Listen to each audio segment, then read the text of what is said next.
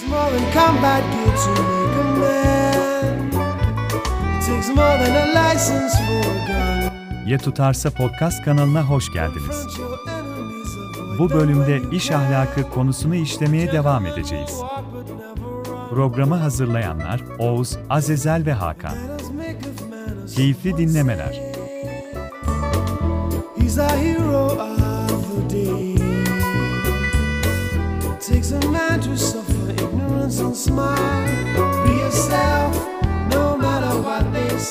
Azazel Bey, siz sorunları nasıl tanımlıyorsunuz? Ve Oğuz Bey'in de size sorduğu sorular var. Yani iş dünyasında iş ahlakı ile ilgili problemlerin içerik, olarak öncesiyle bu zamanla değiştiğini düşünüyor musunuz? Şu an çağdaş gözüken, gerçekten halkının mutlu olduğunu düşündüğünüz ülkelerle ilgili iş ahlakının oturduğunu oralarda bile bir problemin yaşanmadığını düşünüyor musunuz? Veya istediğiniz gibi konuyu devam ettirebilirsiniz. Öncelikle şunu söyleyeyim. Yani Oğuz Bey'le belki en fazla fikir birliği olduğumuz konulardan bir tanesi olacak bu.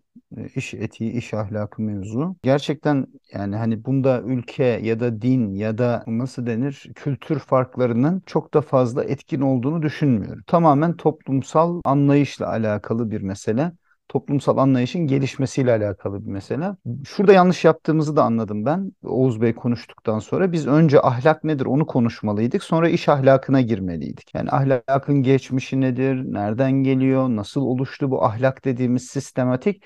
Onun üzerine konuşmalıydık. Ondan sonra geliştirmeliydik iş ahlakı. Çünkü hakikaten yani bakın ahlak önemlidir. Yalan söylendiği zaman bu toplum tarafından yanlış görülen bir şeydir. Ama işinde yalan söylemek sanki yalan gibi görülmez. Önce ahlakı çizip de bu noktaya gel- gelmiş olsaydık bunu daha iyi anlatabilirdik, daha iyi aktarabilirdik. Şimdi indirli bindirli, tabiri caizse iki ileri bir geri giderek anlatmaya çalışıyoruz. O yüzden de kafaları karıştırabilir.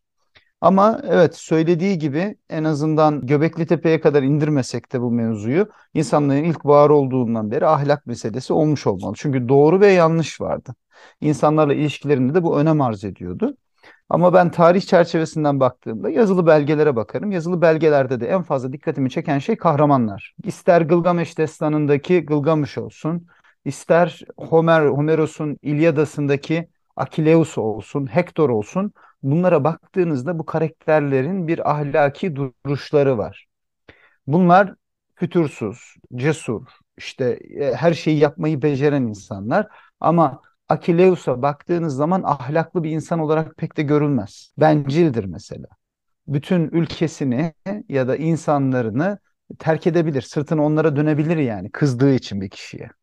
Agamemnon'la arasındaki tartışmadan dolayı. Gılgameş'e baktığınızda Gılgameş öyledir yani. Kraldır, evet, çok başarılıdır, güçlüdür ama Enkidu öldükten sonra her şeyi bırakır gider mesela ölümsüzlük otunu aramaya. Bencillik peşine düşer. Bu önemli midir, değil midir? Etik olarak müthiş bir karakter mi ortaya konulmuştur? Hayır. E, baktığınızda tarihin ilk belgeleri, ilk yazılı belgelerinde bile bu durumun artık incelenmeye başlandığını ve doğruyu yanlışı insanların birbirinden ayırmaya çalıştığını görüyoruz.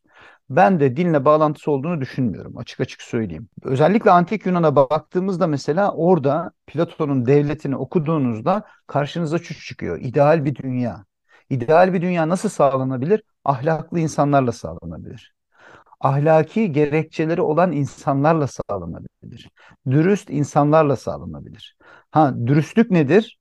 E, oraya baktığımızda da dürüstlükle alakalı meselede sizi erdemli kılan bir nasıl diyeyim erdemli kılan mutluluğa götüren araçtır dürüstlük, doğruluk ve bu kimi zaman dinle beslenir. Kimi zaman etnik kökenle beslenir. Spartalılar gibi. Spartalılar çünkü birbirlerine sahip çıkarlar. Spartalı olmak asil bir şeydir, yüksek bir şeydir ve ona bağlı olarak ahlaklı kalmayı uygun görürler. Şimdi gelelim bizim topraklarımıza. Hakikaten söylediği ahilik meselesi benim de kafamda olan bir mevzuydu. Kesinlikle bahsetmek istiyordum. O zaman baktığınızda işte Bektaşilikle, Bektaşiliğin temelinden beslenmiş olan Ahi Evran'ın kurmuş olduğu ahiliğin, ahiliğin aslına bakarsanız e, Oğuz Bey'in söylediği gibi Selçuklu'ya kadar gittiğini görürüz. Hatta bu insanların, ahilerin Anadolu topraklarına geldiği, buraya önceden yerleştiği ve buraya yerleşmiş olan insanlar savaşmak için gelmiyorlar. Ticaret için geliyorlar oraya ve yaptıkları ahlaklı ticaretin ne kadar iyi olduğunu gören insanların giderek Müslüman olduğu ve Müslümanları desteklediğini görüyoruz. İstanbul'da anlatılan bir hadise vardır ya fetih sırasında denilir ki işte biz Latinlerin Latinlerin külahlarını görmektense Müslüman sarığı görmeyi yeğleriz diyor Bizanslılar. Çünkü Latinlerin ne kadar sahtekar, düzenbaz, acımasız insanlar olduğunu görüyorlar. Oysa Müslümanların bu ahiler vasıtasıyla oraya İstanbul'a girmiş, onlarla bir şekilde ticaret yapmış insanların dürüst, ahlaklı olabildiğini de görmüşler. Çok önemli bir teşkilattır bu arada ahilik. Pabucunu dama atma tabiri mesela onunla alakalı bir şeydir. Bakıyorlar ayakkabıcılar, ayakkabıcılar locası eğer ayakkabıyı kötü yapan birisi varsa, belirli bir kaliteyi, e, standardı yakalamadıysa onun pabucunu alıyorlar, onun damına atıyorlar. Böyle olunca insanlar orada pabucu görünce ha bu ayakkabıcı iyi bir ayakkabıcı değil deyip oraya gitmiyorlar. Böyle bir dürüst, ahlaklı, iş ahlakı sahibi olduğu zaman bir toplum Osmanlı gibi güzel bir medeniyet oluşturabilmiş.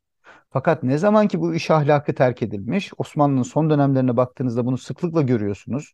Karşınıza çıkıyor. Teşkilatların dağıldığı, rüşvetin arttığı, işte devlet içindeki rüşvetin olduğu gibi esnafların arasında da mal alırken mesela halkının ihtiyacı var, ona ihtiyacı var. Ama unu Avrupalılar daha fazla para veriyor diye onlara satıyor. Sonrasında bakıyor ki unun arasında öğütülmemiş olan unların arasındaki şeyler de gidiyor. İşte buğdayların ne denir onlara? Kırpıntıları da gidiyor. O kırpıntıları da araya sıkıştırmaya başlıyorlar. E bunlar Avrupalılar tarafından not edilmiş. Ha bu sana ne sağlıyor?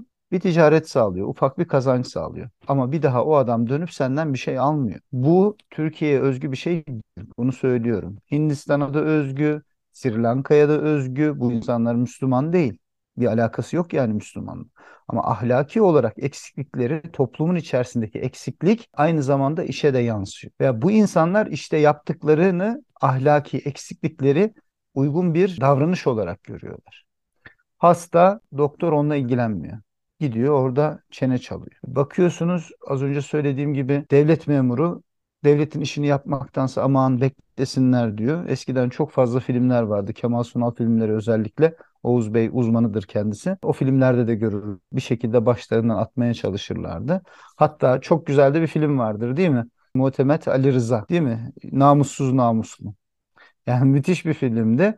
Ahlaki olarak doğru yerde durmaya çalıştığı zaman ne kadar büyük sıkıntıyla karşılaştığını görüyoruz. Gözümüzün önüne o resim konuluyor yani. Ve o çok uçuk kaçık bir şey değildi. Ben hatırlıyorum yani 80'lerin ortalarında, sonlarında, 90'ların başlarındaki devlet dairesi mantığını çok iyi hatırlıyorum yani. İnsanlar sadece birileriyle akraba olduğu için oraya alınıyordu ve alındıktan sonra da o insanlar mümkün olduğu kadar çalışmıyor. Sadece rüşvet verilirse bir şeyleri yapıyorlar. Sistem tamamen duruyor iş ahlakı olmadığında.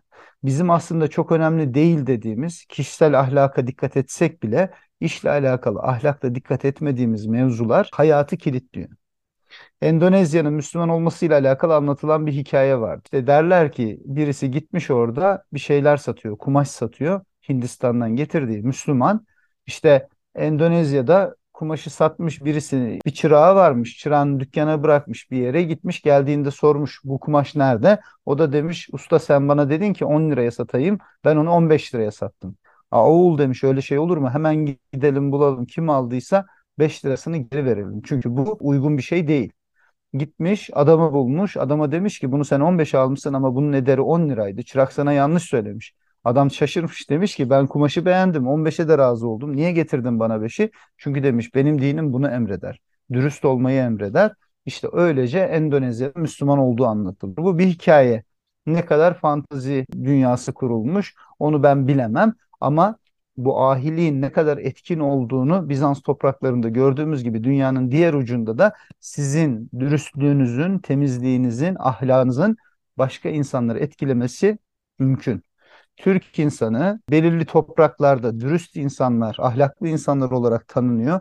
Belirli topraklarda sahtekar, düzenbaz olarak tanınıyorsa bunun sebebi oraya giden insanların tavırları. O insanların gördüğü Türk insanıyla alakalı kafalarında çizmiş olduğu resim. E şimdi Türkler, Almanlar gibi her işini düzgün yapan, her zaman dürüst ticaret yapan, her zaman ahlaklı bir şekilde hareket eden bir toplum olarak dünya çapında tanınmış olsa inanın bana Türkiye'nin sahip olduğu, Türklerin sahip olduğu değerler, manevi ve maddi açıdan sahip olduğu değerler daha yüksekte olduğu için o toplumu şahlandıracaktır.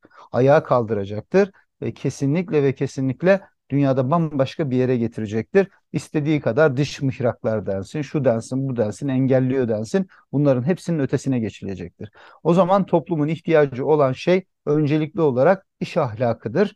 Çalışan olarak da, işveren olarak da, ticaret yapan olarak da, alan olarak da, satan olarak da her şeyde en ince ayrıntısına kadar iş ahlakına dikkat eden bir toplum gelişmesinin önünü tamamen açmış demektir. Benim yaklaşımım bu. Üçüncü ve son bölüm sizin için geldiğinde en azından birinci bölüm için veya ikinci bölüm mü artık editte nasıl olur bilmiyorum. O zaman da bu programa ait son şeylerinizi de paylaşmış olacaksınız. Konu çok çok geniş bir konu. Konunun özüne eğer bağlı kalmazsak tabii ki iş ahlakı noktasında öznemiz bu. Buna bağlı kalmazsak konu çok geniş bir konu. O konunun içinde bu olma ihtimalimiz de var. Ve ben tabii bunu ayrı ele alalım şeyine katılmıyorum. Çünkü geniş ve üzerinde tartışma getirecek olan, mutabakatı zor olan bir konu. Bundan dolayı mı? Hayır. Genişliğinden dolayı biraz ürkütücü. Fakat ben işin açıkçası insanların sürekli bir bir bahane olarak özellikle dinci grupların mesela dünyadaki hangi dinci grup olursa olsun bir sebep olarak bir bahane olarak dini referans göstermeleri, insanları bunlarla uyuşturmaları, afyon gibi insanları sürekli içiriyor olmaları ve bunlar üzerinden de kendilerine e, menfaat temin etmeleri ve bununla yükselmeleri ve insanları ezmeleri tabii ki kabul etmiyorum.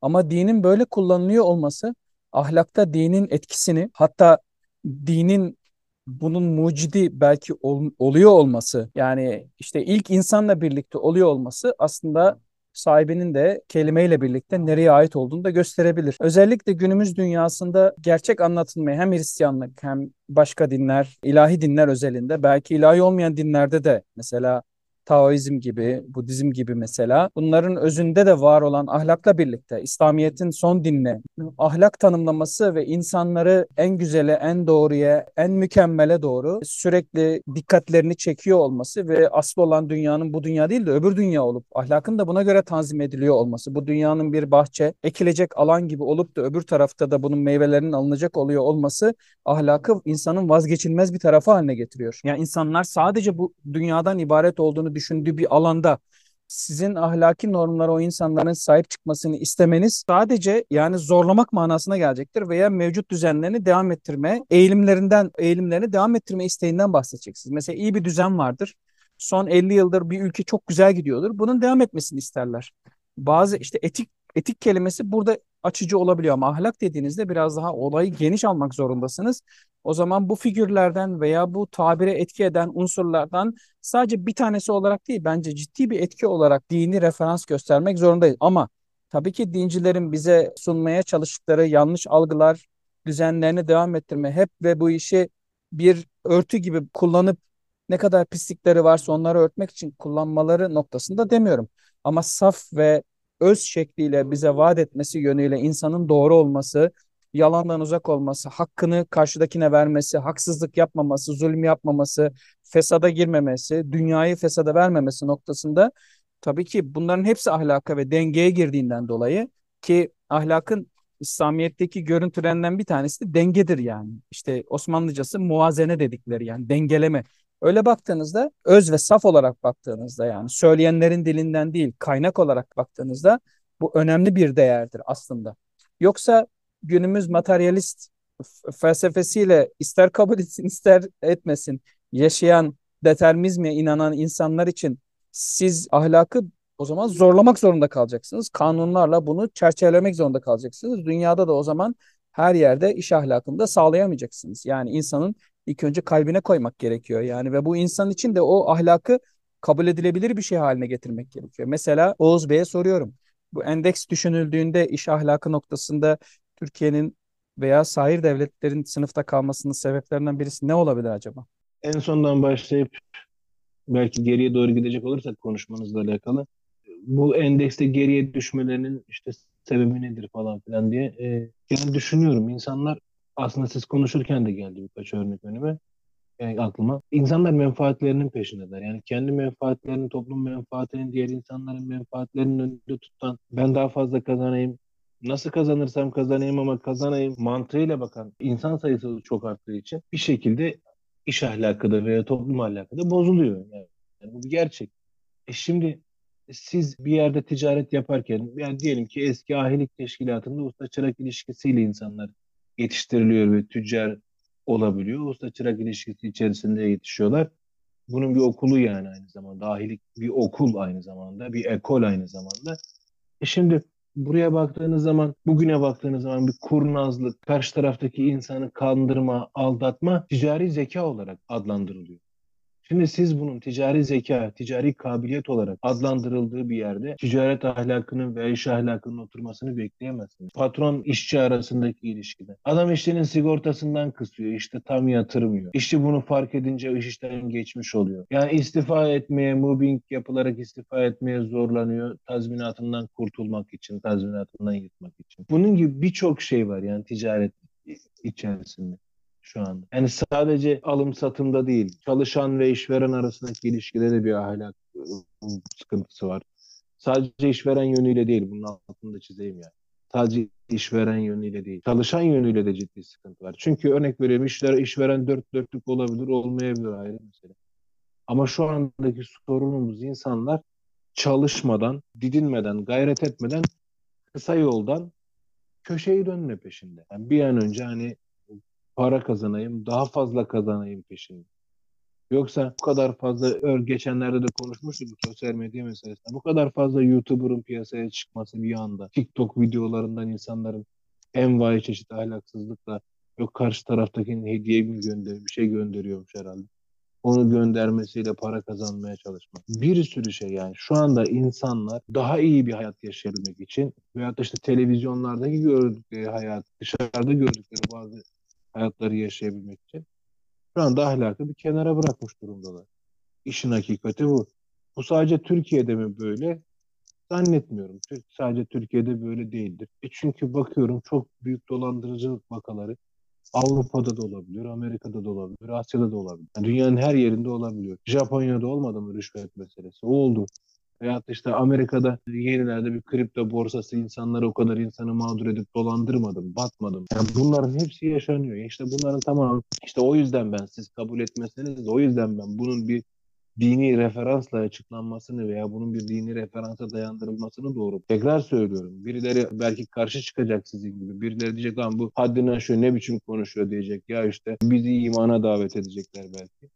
Ama diyorum ki bakın dinin özü güzel ahlak. Ahlaklı insan. Bir insan hem Hristiyan olup ahlaklı olamaz. Bir insan Yahudi olup ahlaklı olamaz. Mesela ticaret yaparken bir Yahudi ticaret yaparken dürüst, ahlaklı bir ticaret yapmaz mı? Yapamaz mı? Yapabilir. Bir Müslümandan bir Hristiyan bir Müslümandan daha dürüst ticaret yapabilir. Yapabilir kardeşim. Çok dürüst, çok temiz, çok ahlaklı Müslümanların olduğu gibi ticaret ya ticarette de her ortamda da olduğu gibi e, tabii ki Hristiyanı da olacak, Yahudisi olacak, putperest olacak, mecusi olacak hesabı yani. Var yani. Bunun o yüzden dinle telif etmeyelim diyor. Dinle açıklamaya kalkarsanız çünkü bunun sonunda herhangi bir özellikle mesela ticaret meselesi herhangi bir ahlaksızlığın veya herhangi bir sıkıntının ucu dine dokunuyor. Sen farkında olmadan yani sen burada dine dayandırdığında meseleyi sen farkında olmadan aslında olayı dinin üzerine çekmiş oluyorsun. Ya o adamın ahlaksızlığı dinle ne alakası var? Ama Müslüman e bana ne? Müslümanlık o Müslümanlık ona veya İslam ona ticarette ahlaksızlık yapmasını emretmiyor ki. Dürüst olmasını, ahlaklı olmasını, temiz olmasını, yalan söylememesini, aldatmamasını, tartıda hile yapmamasını emrediyor. E bu herif ahlaksız. Ahlaksız bak, dinsiz değil. Dikkatinizi çekiyorum bak. Dinsiz değil, ahlaksız. O yüzden ikisini ayırıyor. Bakın birbirine girift şeylerdir. Ama bunu konuşurken, bundan bahsederken bunları ayırmamız lazım. Çünkü bir adama ahlaksız diyebilirsiniz ama dinsiz diyemez. Adam abdest alıyor, namaz kılıyor, işte kelime-i şehadet getiriyorsa mesela İslam hukukuna göre ya sen bu adama yani görüntüde bu adam Müslümansa e sen buna dinsiz diyemezsin kardeşim. Ama ahlaksız diyebilir misin? Diyebilirsin. Ahlaksız diyebilirsin. Çünkü namaz kılıyordur, oruç tutuyordur, zekat veriyordur, hacca gidip gelmiştir. Ama dükkanında ölçüyü tartıyı hileli yapıyor. Müşterileriyle olan ilişkilerinde onları kandırıyordur. Bozuk, hatalı, kusurlu mal veriyordur. Şimdi sen bu adama dinsiz diyemezsin ama ahlaksız diyebilirsin. O yüzden ben bunu ayıralım diyorum. Yoksa dinle ahlakın bir alakası yoktur demiyorum. Eğer siz bunları bağdaştırırsanız diyorum, eğer bunları birbiriyle bağdaştırır, onu ona temellendirirseniz e, sonucunda e, gelecek bu şahsi hatalar yüzünden gelecek saldırıları da göğüslemek zorunda kalırsınız. Kusura bakmayın. Ya bir insana sırf ahlaksız bir insana sırf Müslüman olduğu için sahip çıkmaya kalkarsanız yarın onlar da sizin dininize saldırıyorlar. Yani bu böyle yani bu gerçek yani. Bizim yani Türkiye'de yaşadığımız, Türkiye özelinde söyleyeyim bunu. Yaşadığımızın yaşadığımız sorunların temelinde bu var. İşin ehline teslim edilmemesi sorunu. Bu da bir ahlak sorunu. Bir yerde torpille işe giren insanlar varsa, bir yerde işte e, birileri kayırılıyorsa, birilerine menfaat sağlanıyorsa bu da ahlaki sorundur. Bu da işte ahlak. Şimdi bunlar yaşanıyor yani şu anda bunları görüyoruz. Ama Müslüman, ama ahlaksız. Yapacak bir şey yok. E şimdi sen sırf Müslüman diye ahlaksızın tarafında mı duracaksın? Ben onu anlamıyorum. Yani e, bazen kafam duruyor. Gerçekten duruyor. Almıyor benim kafam. Yani. İş ahlakı meselesinde de böyle. İşte alışveriş yapıyorsunuz. Falanca adam hacı. Evet. Yanındaki adam yanındaki adam diyorlar işte Allah'a inanmıyormuş. Gidiyorsun dükkanına hacı dolandırıyor seni öbürü dürüst ticaretini yapıyor. Şimdi mantık alışveriş yapacağım. Benim yapacağım şey alışveriş. Ben din ticareti yapmayacağım ki. Ben alışveriş yapacağım. Şimdi gidip sırf hacı diye gidip dolandırılayım mı yani? Bunu mu anlatmaya çalışıyorsun? Bunu mu demek istiyorsun? Ya birileri kızacak bana bunu dinlediğinde ben. Ama kardeşim Artık bunu anlamak lazım. Bunu anla, bunun anlaşılması lazım. Kendi şahsi hatalarımızı, kendi şahsi kusurlarımızı dinle örtmeye çalışmayan, sonunda zararlı çıkan bizim inan, inançlarımız, inanç sistemimiz. Arkadaş sen bir hata yapıyorsun. O dine saldırıldı, İslam'a saldırıldı diyor. Ha siz diyeceksiniz ki iş ahlakıyla ne alakası var? Bal gibi ahlaklısı, alakası var. Bu yaşanıyor çünkü. Adam bir sıkıntı, işinde bir sıkıntı var yani. Dürüst değil, işinde şöyle bir şey. Adam diyor ki ben Müslüman olduğum için bana saldırıyor. Hadi buyur buradan yak. Şimdi bir şey diyemiyorsun yani. Ben Müslüman olduğum için bana saldırıyorlar dedikleri anda orada sen adama artık ekstra bir şey söyleyemiyorsun. Çünkü bundan sonra artık söylediğin her şey Müslümanlığa karşı söylenmiş kabul ediliyor. O yüzden ben ikisinin yani Azazel gibi ikisinin ayrılması taraftarıyım. Yani bu ikisini birbirinden ayrı düşünmemiz. Yoksa hata yapıyoruz, yanılıyoruz. Almanya'da işte bizi kıskanan Almanya'da ya gerçekten hasetlerinden çatlamışlar duyduğum kadarıyla. Öyle vergi kanunları, öyle ticari kanunlar var ki gerçekten yani ben hani birkaç defa da dikkat etmiştim, araştırmıştım.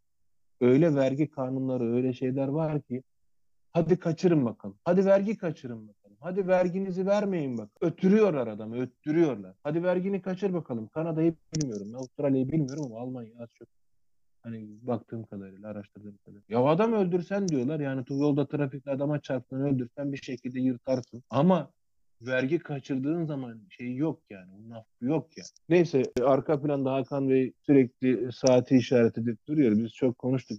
Gevezelik ettik. Kusura bakmasın. Dinleyicilerimiz de tabii kusura bakmasınlar. Böyle ahlak meselesi, din meselesi bir araya geldiği zaman benim çenem düşer her zaman. Ben burada keseyim. Belki başka bir programda Azazel dediği gibi bu meseleyi din ve ahlak ilişkisi temelinde belki konuşabiliriz. Ahlakı konuşuruz, din meselesini konuşuruz, din ahlak ilişkisini konuşuruz belki. Teşekkürler. Geniş, kapsamlı, e, tatmin edici bir şey oldu. E, size de son bölümde tekrar söz vereceğiz ve konuyu bağlayacaksınız diye ümit ediyorum. Tabii iş ahlakı deyince tabii ki arzu edilen şey dediğim gibi herkesin birbirine karşı olabildiğince şeffaf ya olması gerektiği kadar ve hakları birbirine teslim ediyor olması. Ama günümüz tabii pragmatist yani aşırı artık yani her şeyin e, e, rekabet piyasasında ve aşırı pragmatist bir piyasada tabii insanlar yükselmek için, başarılı olmak için, kar marjını yükseltmek için isim yapmak için ve başka ne hırsları varsa veya diyelim ki bu alanda ne yapılması gerekiyorsa onları yapmak için hem ona başvuracaklar yani hem bu, bunu düşünecekler hem de bir taraftan iş ahlakını düşünecekler. Toplumu da tabii düzenleyen etmenlerden de bir tanesi bu şüphesiz.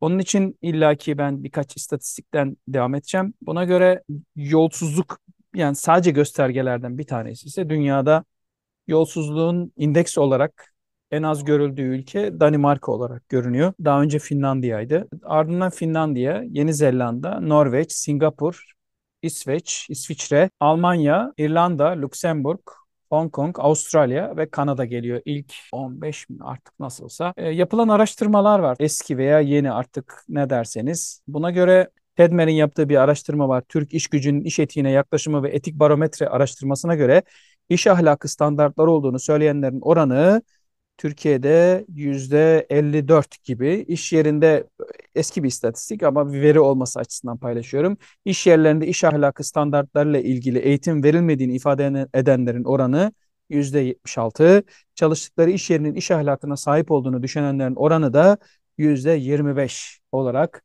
düşünülmüş. Şimdi süremiz çok kalmadı. İş alanlarına göre bizim iş ahlaksızlığından da bahsetmemiz lazım. Yani biraz üstten şey yapmayalım, üstten de çok gitmeyelim bizi ileride de dinleyecekler. Eğer bu platformlar var olacaksa iş ahlaksızlıklarından da bahsetmemiz lazım. Özellikle bu bilmiyorum. Bu konu geldiğinde gördüğünüz şu oluyor. Kamu akla geliyor. Mesela Oğuz Bey olduğu için kamunun yani Türkiye'de kamuya ayrılan şey bütçenin neredeyse yüzde 60'ı mı yüzde 70'i mi işte 700 yaklaşık 700 milyara yakın bir para ayrılıyor SSK'larıyla birlikte veya SSK denmez de işte e, sigortalarıyla birlikte. E, bunların faizi de hariç olmak üzere büyük bir alan. Dolayısıyla insanların insanları en büyük etkileyen alanlardan birisi büyük bir topluluk var ve orada ve Türkiye'de düzenliyor. Her ülkede aslında bu böyle. Kamu ve daha sonra da tıp geliyor. Tıp ve diğer alanlar geliyor. İşte medya geliyor. E, medyada iş ahlaksızlığı veya enteresandır. İlk beşin içerisinde psikolojik danışmanlık ahlaksızlığı da geliyor veya psikolojik danışman ahlakının ne kadar önemli olduğu gerçeği de geliyor. Daha sonra öğretmenlik, eğitim, muhasebe bu alanlar geliyor. Biraz da bu alanlara fikir imal etsek mi ne dersiniz Azazel Bey? Şimdi yine Oğuz Bey'le karşı karşıya gelmiş gibi olacağız ama ya da aynı aynı çizgiden mi gideceğiz onu da anlamıyorum. Bazen başlıyor diyor ki Azazel Bey şöyle dedi böyle dedi sonra Azazel Bey'in de söylediği gibi diye devam ediyor konuşmalar. Onun için anlayamıyorum yani çarp çatışıyor muyuz aynı noktada mıyız ama şu ana kadar dini referans edelim edelim de ahlaksızlık dinle referanslandırıldı diye hiç kimse böyle bir şey söylemedi. Ahlaklı, dindar insan ahlaklı olur ya da ahlaksız olur gibi bir şey de söylemedik. Yani bunu dinle ahlakı kendi kafasında bağdaştırıp da onun doğrultusunda bir şey söylediyse söylemeye çalışıyorsa anlıyorum aynı çizgideyiz. Evet, din ahlaklı, dindar bir insanın dindar olması ahlaklı olduğu anlamına gelmez. Ahlaklı olması da dindar olduğu anlamına gelmez. Benim hayatta gördüğüm en dürüst insanlardan birisi inancı olmayan bir insandı mesela. Şimdi biz zannediyoruz ki din sadece bazı değerleri bize kazandırıyor. Oysa din olmadığı zaman o değerler hayatta bulunmaz o insanlarda. Ben böyle düşünmüyorum. Herkesin kendine göre bir kriteri var. Herkesin kendine göre bir anlayışı var. İçki içmek her toplumda yanlış bir şey değildir. İçkiyi çok içip olay çıkarmak her toplumda olumsuz bir şeydir. Din içkiyi yasaklamıştır. İçki içmek ahlaksızlıktır din nazarından bakan insan için. Ama diğer taraftan her akşam ben arkadaşlarımla keyiflenmek için bir tane içiyorum veya işte haftada iki kere, üç kere içiyorum diyen insan ve hayatı boyunca hiç olay çıkarmamış insan da bir sürüdür. Ahlakın değeri ya da ahlakın datası, ahlakın temeli dine dayanmak zorunda değildir. Herkesin kendine göre kriterleri var. Herkesin ahlaki olarak doğruları ve yanlışları birbirinden farklı olur. Az önce bahsetmiş olduğunuz içerideki yanlışlar, dışarıdaki yanlışlardan benim açımdan daha önemlisi o yanlışları insanların neden işlediği. Ben bunu tamamen sorumlu, ben bu meselede tamamen sorumlu olan müessesenin eğitim olduğunu düşünüyorum. Japonların Dünya Kupası'nda oradaki merdivenleri temizlemesi hadisesi hepimizin hoşuna gitti. Herkes bundan hoşlandı. Doğru olan hadise buydu. Ya da Japon milli takımının odasını tertemiz bırakmış olması, soyunma odasını. Diğer takımlar çünkü dağıtıyorlar, eşyalarını atıyorlar, işlerini bitiriyorlar, gidiyorlar. Ama çocukluktan itibaren temizliğe dair Japonlara verilen ahlak önemli bir değerdir. Ve bu anlayış o insanları o meselede hassas kılmıştır. Hiçbir zaman şunu iddia etmiyorum. Hiç bütün toplum olarak Japonlar tertemizdir ve hiç yolsuzluk olmaz, hiç suç olmaz. Böyle bir şey iddia etmiyorum ben. Muhakkak ki vardır. Yakuza dediğimiz onların mafyaları var. Efendim yine her yıl muhakkak duyarız işte Japon başbakan işte Japon bakan istifa etti yolsuzluktan dolayı diye bahsedilir. Japonların arasında da muhakkak kötü insanlar vardır. Ama bunlar görece başka toplumlardaki düşük seviyede ilerleyen toplumlardaki orana göre nispeten çok çok çok azdır yani. Almanlarda, Japonlarda, İngilizlerde, Fransızlarda mukayese ettiğiniz zaman bu toplumların gelişmişlik oranına bağlı olarak ya da az önce söylediğiniz yolsuzlukla alakalı Danimarka mesela. Danimarka dindar bir toplum değildir. Norveç dindar bir toplum değildir. İsveç dindar bir toplum değildir. Bu toplumlarda dini, dine inanan sayısı yüzde otuzlarda, otuz üçlerde falan kalmaktadır. Geneli inançsızdır. Ama yolsuzluk yapmıyorlar. Bu noktada bir eğitim alıyorlar. Bizim de ele almamız gereken nokta bence bu. Çocukluktan itibaren az önce Oğuz Bey'in altını çizdiği gibi yaptığı sahtekarlığı, zeki olmak, iyi tüccar olmak, akıllı tüccar olmakla eşdeğer gösteren şey çocukluktan itibaren etrafında gördüğü şeylerdir. O toplumun ona verdiği resimdir. İşte bundan kurtarmak lazım. Bu hissiyattan çocukları almak lazım ve en küçük yaştan itibaren okullarda ahlakın ehemmiyetiyle alakalı bilgi verilmesi lazım. Din kültürü ve ahlak bilgisi diye bir ders vardı bizim çocukluğumuzda. Ben orada size sorayım ahlak ne kadar öğretiliyordu? Dürüst tüccar olmanın ehemmiyeti ne kadar anlatılıyordu? İşini yaptığı zaman en iyi şekilde yapıp bırakmanın ehemmiyeti ne kadar anlatılıyordu? Kendi işi gibi sahip çıkma herhangi çalıştığı yerde ne kadar anlatılıyordu? Bunların hiçbirisi üzerinde durulmamıştır. Sure öğretilmiştir, sure ezberletilmiştir, ayetler ezberletilmiştir. Hücurat suresi 13. ayet, işte Nisa suresi 22. ayet bunları ezberletmişlerdir. Din kültürü ve ahlak bilgisi dediğimiz şey bu şekilde üzerinden geçilmiş ve çocuklara hiçbir şekilde ahlaki olarak bir şey kazandırmayan bir ders müfredatı olarak önümüzden kalkmıştır sadece. Sorunlardan daha fazla önemli olan sorunların çözümü. Sorunların çözümü de bana kalırsa toplumun tekrar bir yani bütün dünyada, bütün dünyadaki toplumların önüne geçmesini sağlayacak olan en önemli hususlardan biri yaptığı işi ahlaklı bir şekilde yapma anlayışına sahip bir nesil yetiştirmektir geleceğe miras bırakacaksak bu sözün miras bırakılmasını gerektiğini düşünüyorum. Ahlaklı insanlar yetiştirin. Çocuğunuzun yanında yalan söylemeyin. Çocuğunuzun yanında konuştuğunuz söze dikkat edin. Onun nereye gideceğini, nasıl anlaşıl anlaşacağını, anlaşılacağını iyi değerlendirin. Aldıkları eğitimin içerisinde onları yalana teşvik eden şeyler varsa sert şekilde karşısında durun ve böylece ahlaklı bir toplum yetiştirin. Ahlaklı yetiştirdiğiniz toplumunda milletini, ailesini, etrafındaki bireylerini ve çalıştığı kurumları daha yükseğe taşıdığını göreceksiniz. Ben son olarak bunu söylemek isterim. Evet, e, iş ahlakı dediğimizde çok geniş olmasından mütevellit tabii ki birçok konuya giriyoruz ve e, bu kadar açılınca da işte toparlayacak gibi görünmüyor. Fakat başka programlarda buna devam edebiliriz gibi. Pek hoş olmasa da iş ahlaksızlıklarından bahsedip biraz daha böyle dertlerimizden bahsedebiliriz. Çünkü ben 2-3 ülkede neyse işte 4 ülkede yaşamış birisi olarak belli sektörlerin ahlaksızlığına maruz kalmış bir insanın buradaki herkes gibi işte hem Azazel hem Oğuz Bey gibi birçok şeye maruz işte devlet dairelerinde ama bunlardan gerçekten de bu literatür okumalarında gördüğüm gibi doktorların ahlaksızlığı noktasında veya eşitsizliği veya kibirlerinin o iş ahlaklarını gölgelemesi noktasında birçok şeye maruz kalmış bir insanım. Dolayısıyla belki sonraki programlarda bunu da konuşmak gerekebilir. Acaba nedir bu konuştuğumuz şey? Ahlakını konuşuyoruz da işte haklarını verme, işte Azazel Bey çoklukla bahsetti konuyu doğru olma, dost doğru olma ve çevremizle birlikte bunu yayma bu doğruluğun sonuçlarına inanma o çok güzeldi. Hoşuma gitti. İşte Oğuz Bey açısından baktığımızda ahlaksızlığın nerelere götürebileceğini hatta en doğru yol olduğunu düşündüğü bir şeyin arkasından giderken bile ona bile leke sürebilecek kadar ileri gidebileceğinden bahsetti. Çok güzel tespitleri oldu. Belki ne olduğunu da dinleyiciler merak edebilir. Arkadaş hangi sektörlerin ne tür problemleri var? Özellikle kamuya girdiğimizde zaten kamunun değerleri alt üst olmuş durumda. Bu başka yani birçok ülke için geçerli zaten. Umulur ki zaten bu iş ahlakı ve ahlak meselesi ülkelerde ortak bir nokta olarak kabul edilsin. Bütün ülkeler buna ortak ne bileyim işte şeylerde birleşebilsinler veya böyle şeyler olsun. Türkiye'nin Avrupa Birliği sürecinde mesela özellikle iş ahlakı konusu bir madde olarak ele alınmış. Buradaki iyileştirmelerin yapılması ile ilgili onun sonuçlarını tam okumadım ama böyle toplumsal birleşmeler dünyada varmış aslında. Evet sonucu bağlaması için hem programı da 3. turun ardından bağlaması için de kendisine sözü veriyorum. Hep ya Azazel Bey bağlıyor ya biz bağlıyoruz. Biraz da Oğuz Bey bağlasın. Buyurun efendim. Yani netice itibariyle çok fazla aslında bağlanacak, düğümlenecek pek bir şey yok aslında. İş ahlakı, iş etiği meselesi her meslek grubu için olması zaruri. Geniş aslında düşündüğünüz zaman e, çok geniş bir konu. Ondan dolayı yani şu meslek şöyle bu meslek böyle demek mi? E, meslek meslek bu işi değerlendirmek mi?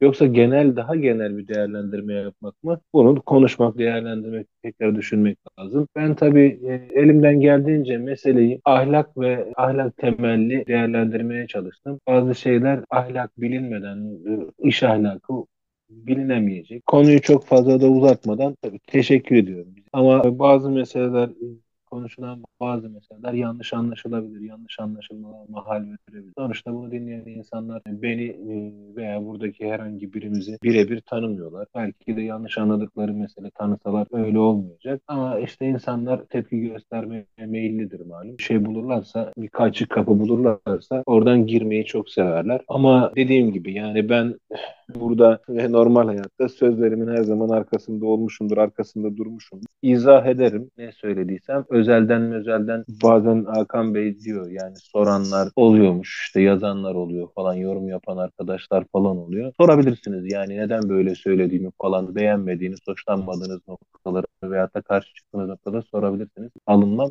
Yani Hakan Bey alınır belki de ben alınmam. Yani. Teşekkür ediyorum bizi dinlediğiniz için. Bir dahaki programda, bir dahaki yayında buluşmak üzere. Hepiniz esen kalın.